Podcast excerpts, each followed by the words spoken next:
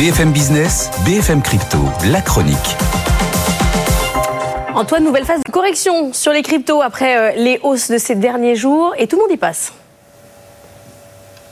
Oui, même l'Ether, hein, le chouchou du moment, vous vous souvenez, on en a parlé. On repasse clairement sous les 3000 dollars. Le Bitcoin subit encore de la pression. On est du côté des 51 000. Solana, correction de, de plus de 7% en 5 jours. L'XRP tente de rebondir un peu sur le support des 54 cents. Et puis euh, Cardano aussi résiste un petit peu mieux. Et focus ce matin, Antoine, sur les cryptos liés aux jeux vidéo. Oui, c'est crypto édité par les éditeurs pour les jeux en ligne, hein, celles qui permettent de vous acheter des skins, des fonctionnalités, des avatars, souvent sous forme de NFT. Eh bien, beaucoup sont cotés sur les plateformes d'échange crypto classiques maintenant. Et on peut s'en procurer, en échanger, spéculer à loisir sur le succès de tel ou tel jeu. Dernier en date à avoir été introduit sur la plateforme Binance, c'est le Pixel, la crypto du jeu du même nom, plus 1200% en quelques heures.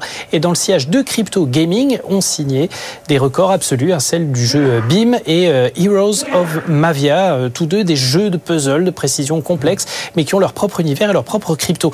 Alors attention, c'est sans doute un des marchés les plus spéculatifs au monde. On parle là vraiment de monnaie qui valent bien moins d'un dollar, souvent quelques cents, donc niveau de risque maximal. Mais les analystes y voient un nouveau terrain d'investissement intéressant, alors que le reste du marché est en train de s'institutionnaliser, de se réguler. Souvent, c'est aussi une porte d'entrée vers des projets euh, un peu sérieux d'un monde du, du Web 3 et du métaverse qui est en train de connaître une vraie renaissance, et aussi de miser sur la popularité des jeux vidéo.